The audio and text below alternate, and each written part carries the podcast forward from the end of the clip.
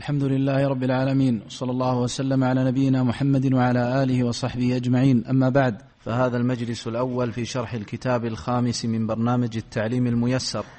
والكتاب الخامس هو أصول الإيمان للإمام محمد بن عبد الوهاب التميمي رحمه الله تعالى المتوفى سنة ست بعد المئتين والألف من الهجرة.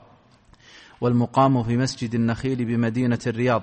مغرب السبت التاسع من جمادى الأولى لعام ستة وثلاثين وأربعمائة وألف من الهجرة.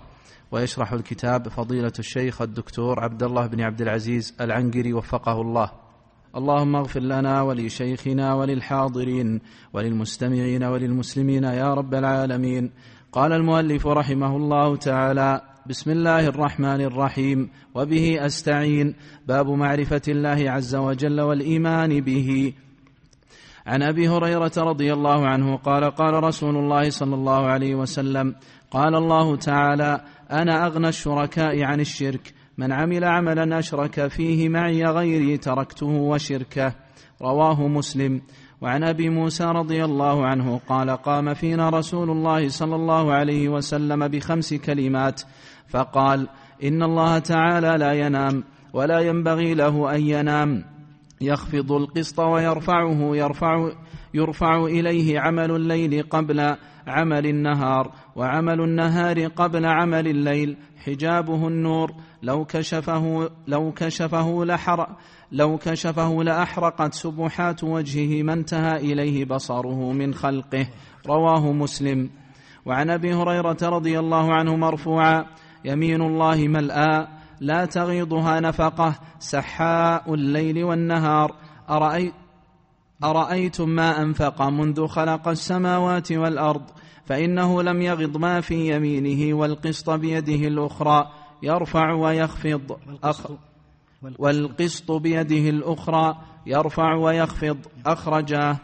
وعن أبي ذر رضي الله عنه قال رأى رسول الله صلى الله عليه وسلم شاتين ينتطحان. فقال أتدري فيما ينتطحان يا أبا ذر؟ قلت لا. قال لكن الله لكن الله يدري وسيحكم بينهما. رواه أحمد. وعن أبي هريرة رضي الله عنه أن رسول الله صلى الله عليه وسلم قرأ هذه الآية إن الله يأمركم أن تؤدوا الأمانات إلى أهلها. إلى قوله إن الله كان سميعا بصيرا. ويضع إبهاميه على أذنيه والتي تليها على عينيه. رواه أبو داود. عندكم إبهاميه هكذا ولا إبهامه؟ نعم. أحسن الله إليكم. رواه أبو داود وابن حبان وابن أبي حاتم.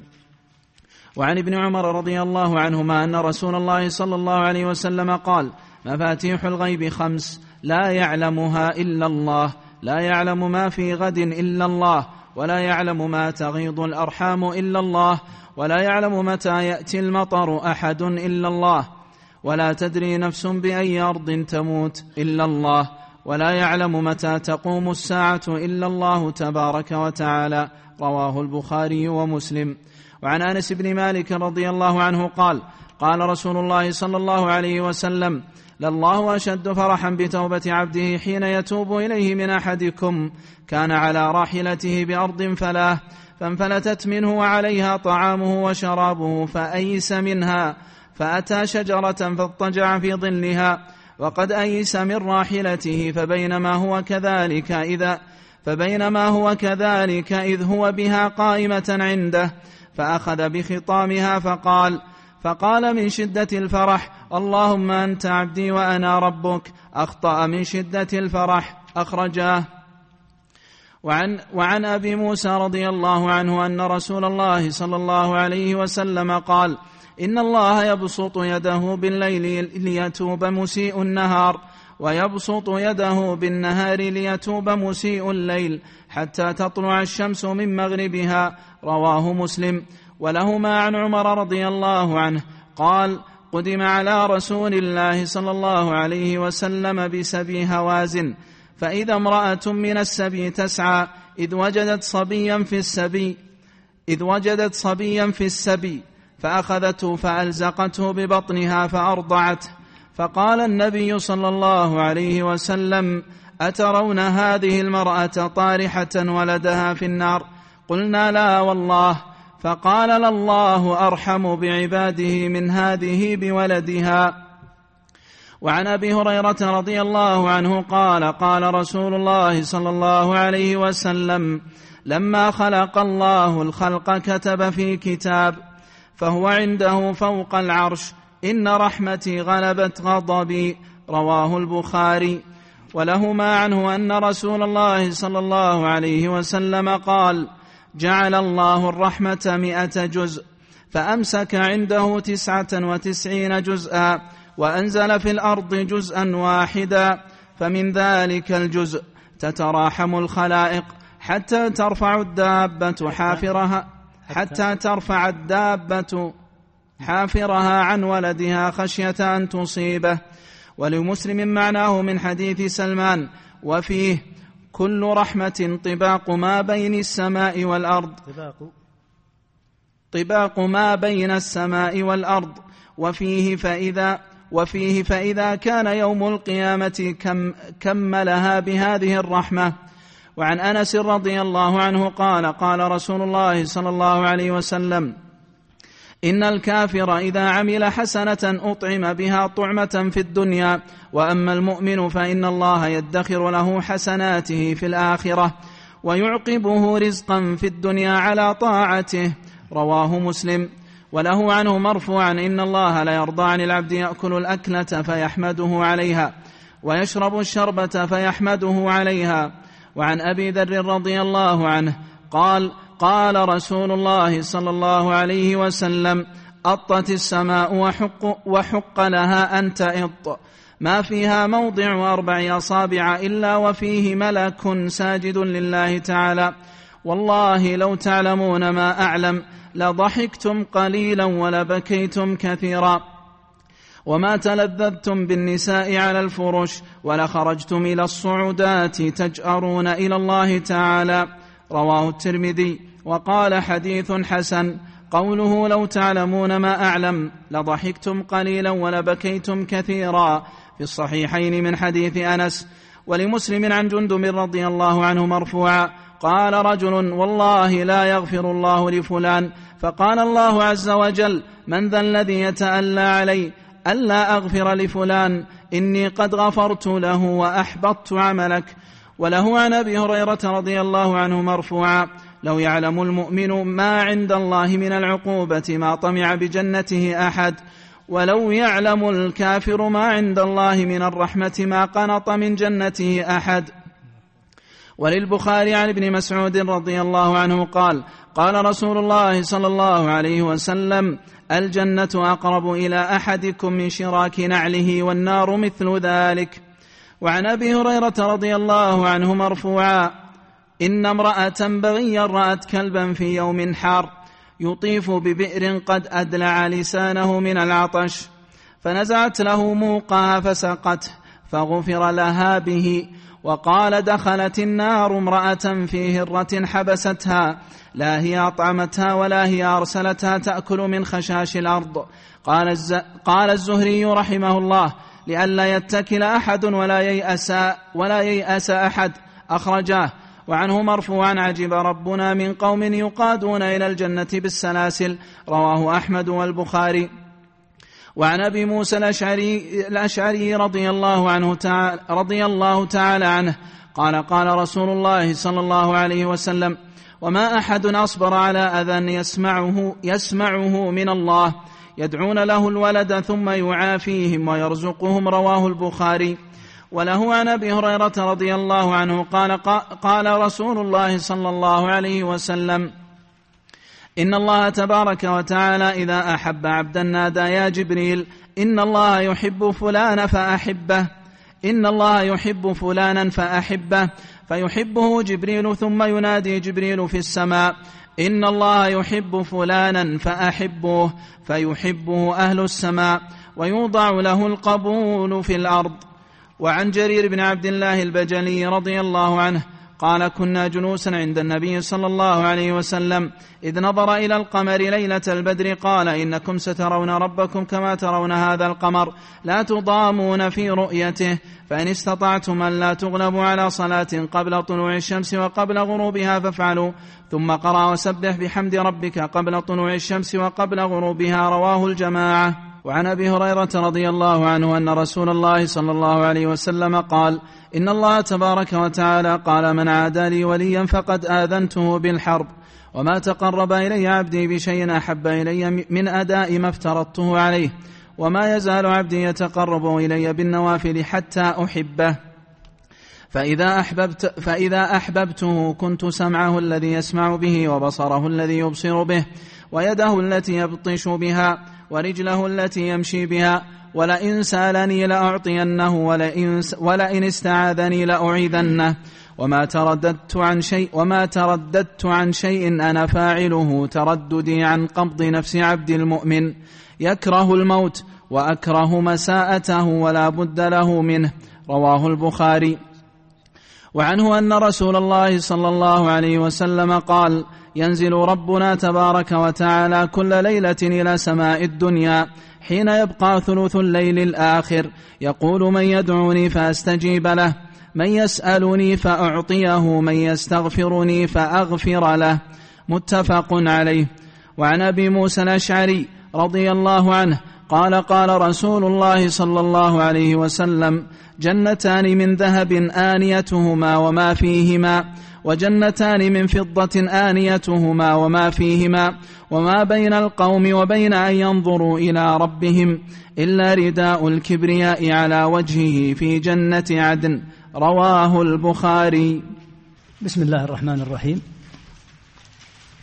هذا الكتاب سماه مصنفه رحمه الله تعالى بأصول الإيمان.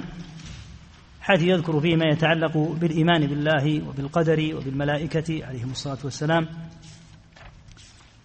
وأحسن الاستهلال والبدء رحمه الله بأن بدأ بباب معرفة الله عز وجل والإيمان به لأن الإيمان بالله هو الأصل وما بعده من أصول الإيمان مبني عليه. بما يعرف ربنا بما عرفنا في كتابه. وعلى لسان رسوله صلى الله عليه وسلم. ما الذي يليق بالله؟ فيتصف به. ما الذي لا يليق به عز وجل ولا ينبغي أن يتصف به؟ مردنا في هذا إلى كلام الله وكلام رسوله صلى الله عليه وسلم.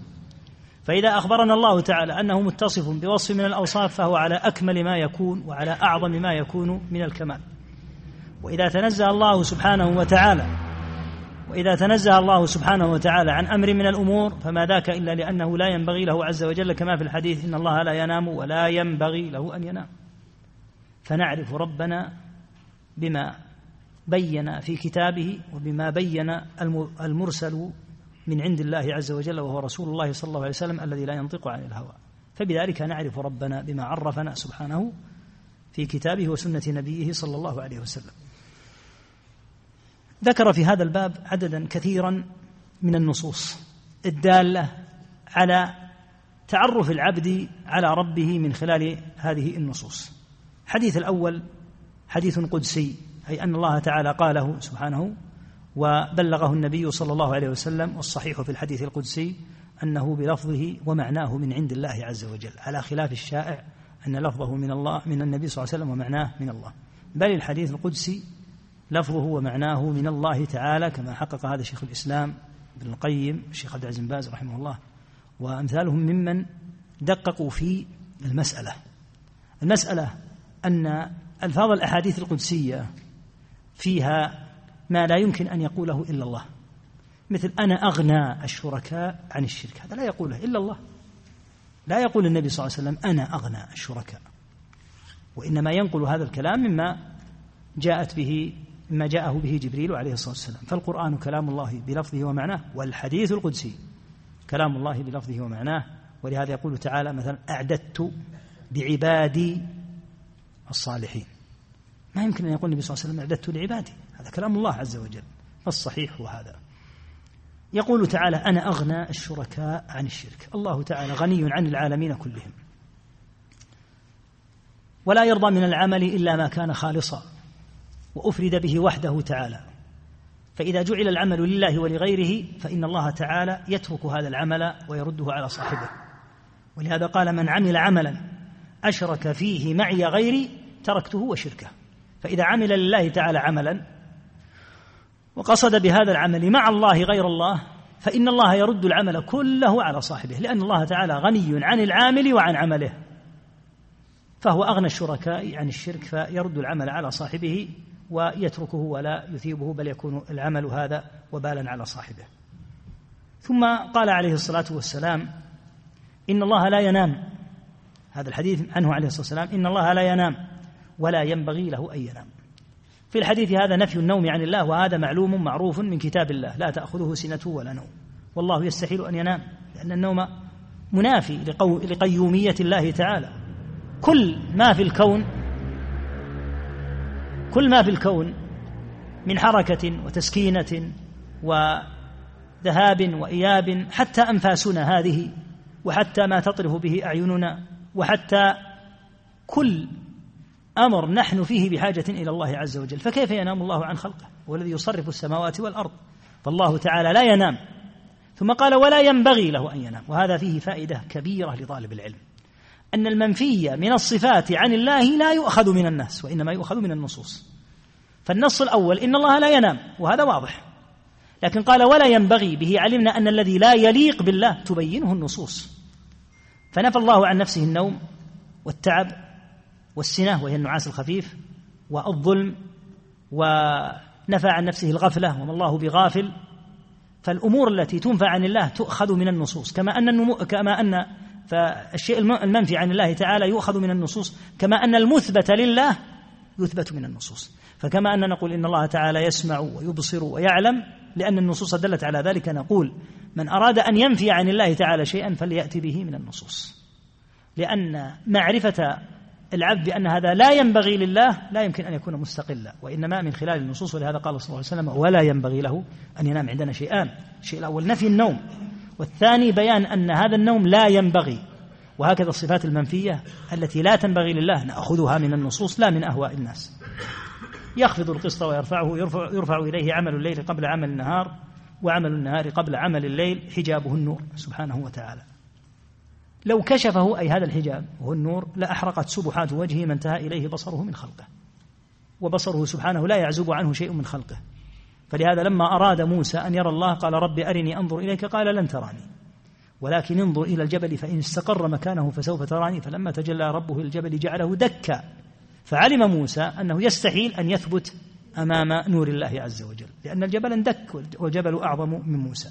وإنما يرى المؤمنون ربهم في الجنة لأن الدار الآخرة ينشئهم الله تعالى فيها نشأة أخرى. فيرون الله تعالى وهو أعظم لذة في الجنة.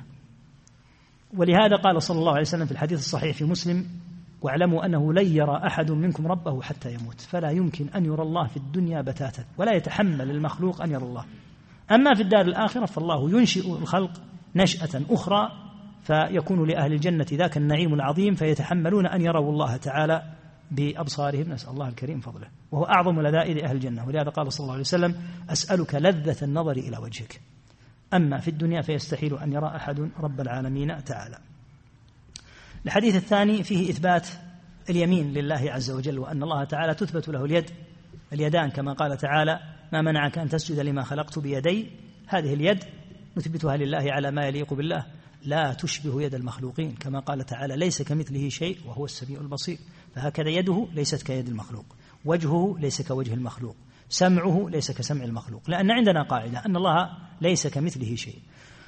ولهذا هذه الآية فيها ليس كمثله شيء بعد ذلك أثبت وهو السميع البصير وهكذا استواؤه ونزوله إلى السماء الدنيا وكل ليلة عندما عندما يبقى ثلث الليل الآخر ومجيئه في القيامة لفصل القضاء كل هذا يثبت لله تعالى ولا يشبه بأوصاف وأفعال المخلوقين وإنما يثبت لله على ما يليق بالله عز وجل.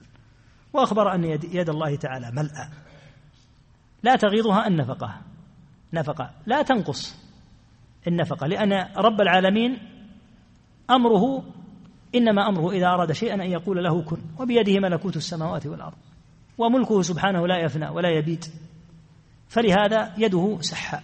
تصب صبا نسأل الله الكريم فضله الليل والنهار. ولهذا على العبد أن يتعرض للكريم المنان بأن يصلح دينه ودنياه وأخراه وذريته وقلبه وأمته لأن عطاء الله واسع. فيده تعالى سح الليل والنهار. قال أرأيتم ما أنفق منذ خلق السماوات والأرض؟ على كثرة ما أنفق؟ سبحانه وبحمده. فإنه لم يغض أي لم ينقص ما في يمينه. والقص بيده الأخرى يرفع ويخفض. الله تعالى هو الذي يرفع أقواما ويخفض آخرين. رأى صلى الله عليه وسلم شاتين تنتطحان. تنطح واحدة منهما الأخرى. فقال لأبي ذر سؤالا أبو ذر معلوم أنه لا يعرفه. يا أبا ذر أتدري فيما ينتطحان ما الأمر الذي تنتطح عليه هاتان الشاتان؟ قال لا. قال لكن الله يدري. حتى بتفاصيل هذه الأمور التي بين البهائم وسيحكم بينهما. هذا في القيامة. فإذا كان هذا في البهائم فكيف بالبشر؟ مع أن البهائم عجماء لكن ما يقع بينها سيقضي الله تعالى فيه في القيامة. فكيف بالبشر وما يقع بينهم من مظالم؟ في حديث أبي هريرة أنه عليه الصلاة والسلام قال قرأ قوله إن الله يأمركم أن تؤدوا الأمانات إلى أهلها إلى قوله إن الله كان سميعا بصيرا. فليبين أن السمع على حقيقته وأن البصر على حقيقته جعل إبهامه على أذنه والتي تليها على عينه عليه الصلاة والسلام. تحقيقا للصفة أي أن لله عينا ولله تعالى البصر سبحانه وتعالى حقا كما قال سميعا بصيرا. ثم جاء المصنف ببعض الأحاديث الدالة على علم الله عز وجل الذي لا يعزب عنه شيء في السماوات ولا في الأرض. فقال مفاتيح الغيب خمس لا يعلمها إلا الله. الغيب الذي استأثر الله تعالى به منه كثير جدا لا يعلم به أحد بتاتا. من الغيب أمور لا يمكن أن يحيط بها أحد إلا الله تعالى. فلا يعلمها ملك مقرب ولا نبي مرسل. فقال مفاتح الغيب خمس وهي التي قال الله وعنده مفاتح الغيب لا يعلمها إلا هو. ما مفاتح الغيب هذه؟ لا يعلم ما في غد إلا الله. نحن نصبح على الغد لا ندري ما الذي سنكون عليه وما الذي سنكسب وما تدري نفس ماذا تكسب غدا. ما يدري البشر على أي شيء يحيطون. ولهذا الإنسان يعوذ بالله من فجاءة نقمته لأن النقمة نعوذ بالله قد تفجأ الناس من غدهم وهم لا يشعرون. وهكذا التحويل من البأساء والضراء إلى النعماء. قد يفجأ الناس وهم لا يشعرون. ولهذا يسأل المسلم ربه تعالى العفو والعافية وأن يجعل الحياة زيادة له في كل خير والموت راحة له من كل شر. كثير من الناس أصبحوا على حال هو أسوأ حال. قال تعالى في قوم لوط فأخذتهم الصيحة مشرقين. أشرقت عليهم الشمس فصاح بهم الملك ثم قلبت عليهم عياذا بالله بلدهم ثم دخلوا في عذاب الله تعالى إلى ساعتك هذه وإلى القيامة ثم إلى النار وبئس المصير. أصبحوا تلك الصبيحة على هذا. وهكذا ذكر الله عز وجل أخذه لقوم آخرين مصبحين في الصباح. فلا يدري العبد ما الذي يصبح عليه ولهذا طول العمر لا يدعى به مستقلا. وإنما يسأل العبد ربه أن يجعل الحياة زيادة له في كل خير لأنه لا يدري ما الذي يكون له من طول العمر. يسأل الله تعالى أن تكون الحياة زيادة له في كل خير والموت راحة له من كل شر. ولا يعلم ما تغيض الأرحام إلا الله. الذي في الأرحام على سبيل القطع واليقين ذكر أنثى شقي سعيد يعيش أو لا يعيش هذا لا يمكن أن يحيط به إلا الله. وأما الاكتشاف من خلال الأشعة فهذا ليس من الاطلاع على الغيب بل هذا نوع تصوير. وكيف يعرفون أنه ذكر أو أنثى. بوسيلة يسيرة جدا. وهي أن يسلطوا الأشعة على موضع الفرج. فإن كان ذكرا تبين أنه ذكر. وإن كانت أنثى تبين أنه أنثى. وفي بعض الأحيان يعييهم هذا ويتعبون. يجلسون مددا ثم يقول المرأة راجعي لاحقا. ما استطعنا. لما؟ لأن هذا الجنين قد ضم ما بين فخذيه. يحاولون أن يصوروا فلا يستطيعون. هذه حيلة الإنسان. فالإنسان لم يطلع على ما في الغيب. يقول هذه المرأة فيها ذكر. يستحيل. لكن كونه يصور يصور كأنه شق البطن واطلع عليه. ومع ذلك في بعض الأحيان يعجز. يعجزون ويمكثون نحو الساعة. يحاولون أن يقلبوا المرأة يحاولون أن يتحرك فيكون بإذن الله. وهذه من آيات الله. يكون الجنين قد أطبق فخذه. فلا يدرون لأنه لما أطبق فخذين اختفى فرجه. فهذه هذه حيلة الإنسان. ولهذا ولهذا في أحيان غير قليلة يتوقعون أنه أنثى فيكون ذكرا. ويتوقعون أنه ذكر فتكون أنثى. لأن علمهم ليس مقطوعا به وإنما هو على سبيل التصوير. لما في الجنين لما في الرحم فإن أراد الله تعالى أن يطلع عليه بهذه الصورة كأنما بقروا بطنه كأن بقر بطن المرأة. ومع ذلك كما قلنا قد يعجزون عن أن يصلوا إليه ويطلب من المرأة أن تراجع مراجعة أخرى لأن الجنين هذا المسكين الذي في الجنين يقول عجزنا تعبنا أخذنا ساعة هذا الصغير مطبق في خيره لأن هذه حيلة الإنسان لا يستطيع أن يطلع على الغيب وإنما تكون وسائل مثل هذه مثل التصوير ونحوها. ولا تدري نفس بأي أرض تموت. الإنسان ما يدري أين يموت. هو من بلد من البلدان. لا يدري هل يموت في بلده أو في بلد آخر. ومن عجيب ولطيف قدر الله تعالى قوله عليه الصلاة والسلام إذا أراد الله قبض عبد بأرض جعل له إليها حاجة. يقول الإنسان أنا سآخذ عمرة. لأن الله تعالى كتب أن يموت في مكة وهو من أهل الرياض مثلا. أو يأتي إنسان ويأخذ عقد عمل ويتعب فيه وربما استدان وتعب حتى حصل له العقد وسافر سفرة إلى بلد ليعمل لأن الله كتب أن يموت في هذا البلد. فلا يدري الإنسان بأي أرض تموت ولا يعلم متى تقوم الساعة إلا الله عز وجل. ثم ذكر أن الله تعالى من صفاته الفرح. فقال لله أشد فرحا بتوبة عبده حين يتوب إليه من أحدكم. الحديث فيه إثبات الفرح وأن فرح الله تعالى على ما يليق به وليس فرح الله كفرح المخلوق. أنت تفرح لأني وأنت محتاجان إلى ما نفرح. أما الله تعالى ففرحه ليس فرح محتاج ولهذا يفرح الرب بتوبة عبده مع أن الله تعالى لا ينتفع بطاعة المطيع ولا بمعصية العاصي لكن الله يحب التوبة. وهذا في التحريض للعاصي على التوبة لأنه إذا تاب فرح الله تعالى بتوبته. وذكر أن فرحة الله تعالى بتوبة العبد أشد من فرحة عبد كان في برية وكان معه هذه الناقة عليها متاعه وعليها طعامه فانفلتت منه وبقي في البرية هكذا. فذهب لينام تحت شجرة فيموت تحتها فبينه وكذلك وإذا الله تعالى قد ساق له ناقته هذه ووقفت عليه دون أن يتعنى في جلبها. فقال من شدة الفرحة يريد أن يشكر الله هذا المسكين الضعيف. اللهم أنت عبدي وأنا ربك. أراد أن يقول اللهم أنت ربي من فرحته فأخطأ زل لسانه. ولهذا لو قال الإنسان قولا من الكفر خطأ فإنه لا يؤاخذ.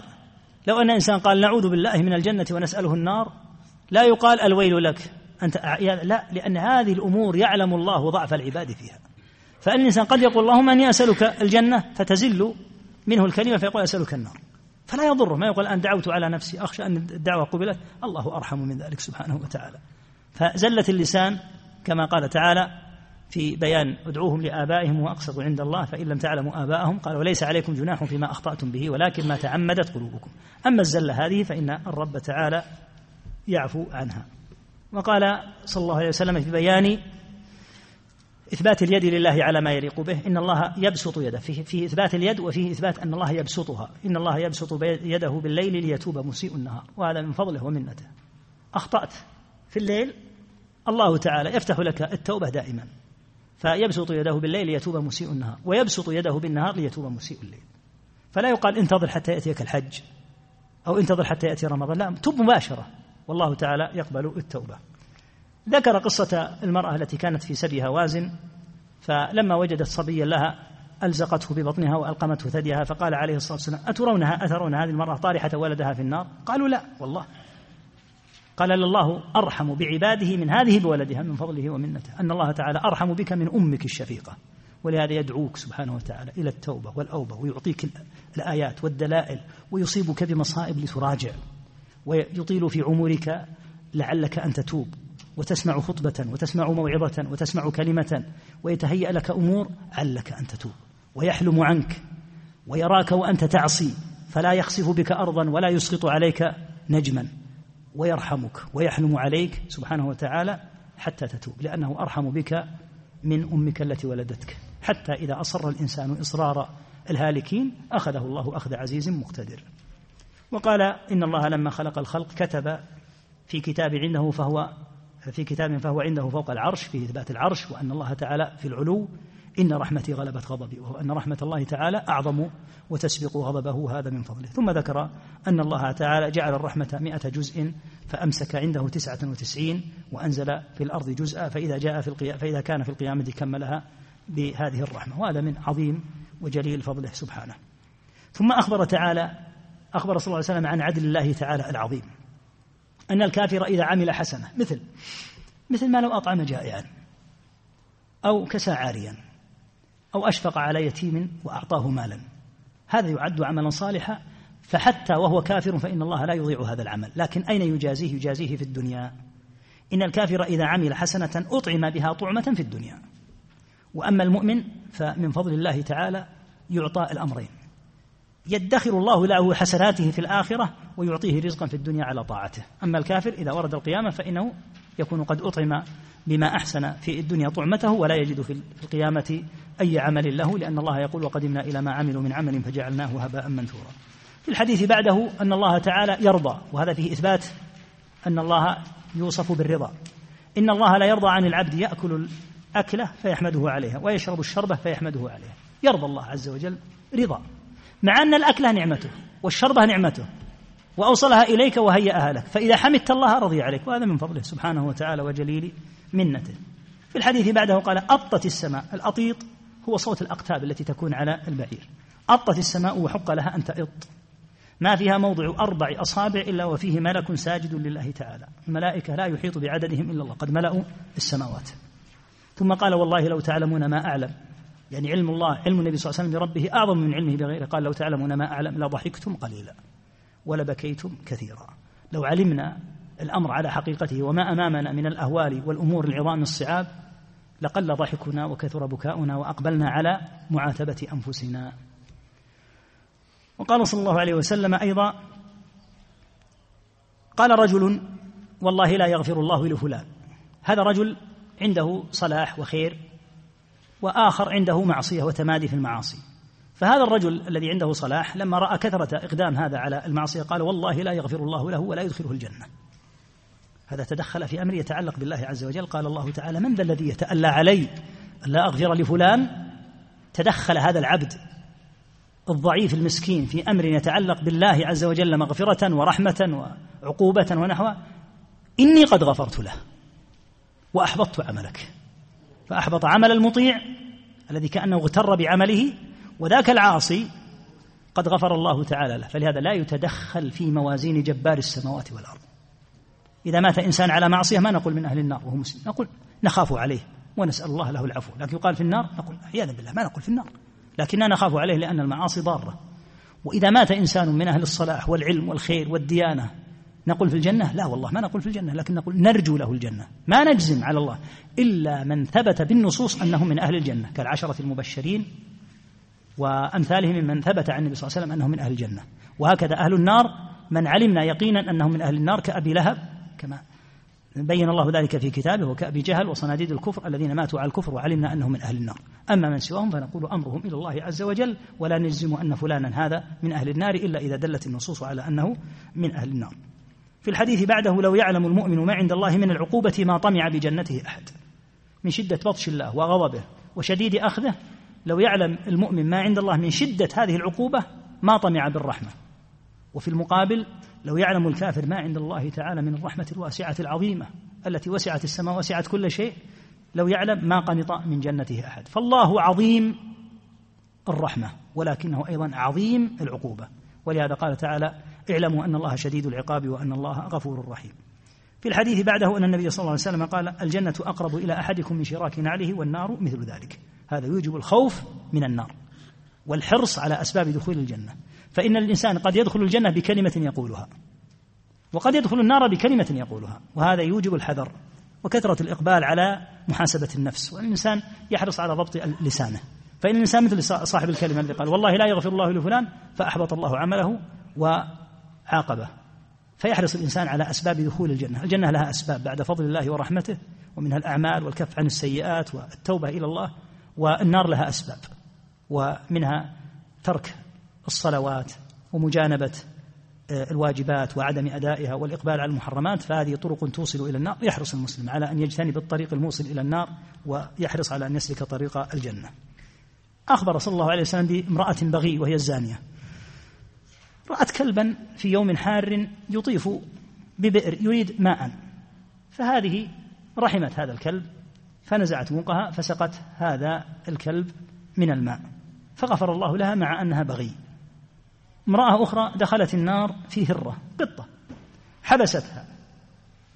لا هي أطعمتها حين حبستها ولا هي تركتها تأكل من خشاش الأرض الموجود في أرض الله تعالى. فأدخلها الله النار. يقول الزهري لما روى الحديثين لئلا يتكل أحد ولا ييأس أحد يعني حتى يحذر الإنسان. فقد يغفر الله تعالى للعبد على ذنوب عنده. وقد يتسبب إيذاء حتى البهيمة في دخول النار. إذا إذا المسلم ماذا قد يفعل؟ إذا كانت المرأة هذه دخلت النار بسبب هرة فما بالك بأن يؤذي المسلمين من جيرانه وإخوانه من باب أولى عليه أن يحذر ويخاف؟ ثم ذكر حديث عجب ربنا من قوم يقادون إلى الجنة بالسلاسل فيه إثبات صفة العجب لله تعالى وهؤلاء القوم الذين يقادون للجنة بالسلاسل. كانوا كفارا فأسروا فجيء بهم في السلاسل. فلما أسروا واقتربوا من الإسلام هداهم الله فأسلموا. فكان سبب إسلامهم أنهم أسروا. ولو أنهم لم يؤسروا لكانوا في كفرهم. فيعجب الله من ذلك أنهم أسروا فكان أسرهم سبب دخولهم الجنة.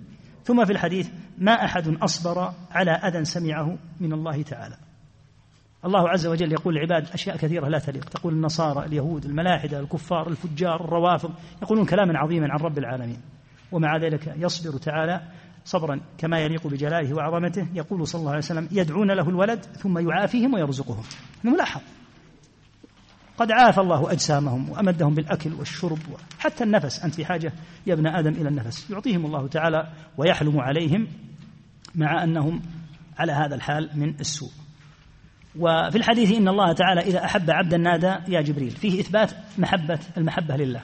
وأن الله إذا أحب أحدا من عباده نادى. ففيه إثبات النداء لله تعالى. إن الله يحب فلانا فأحبه.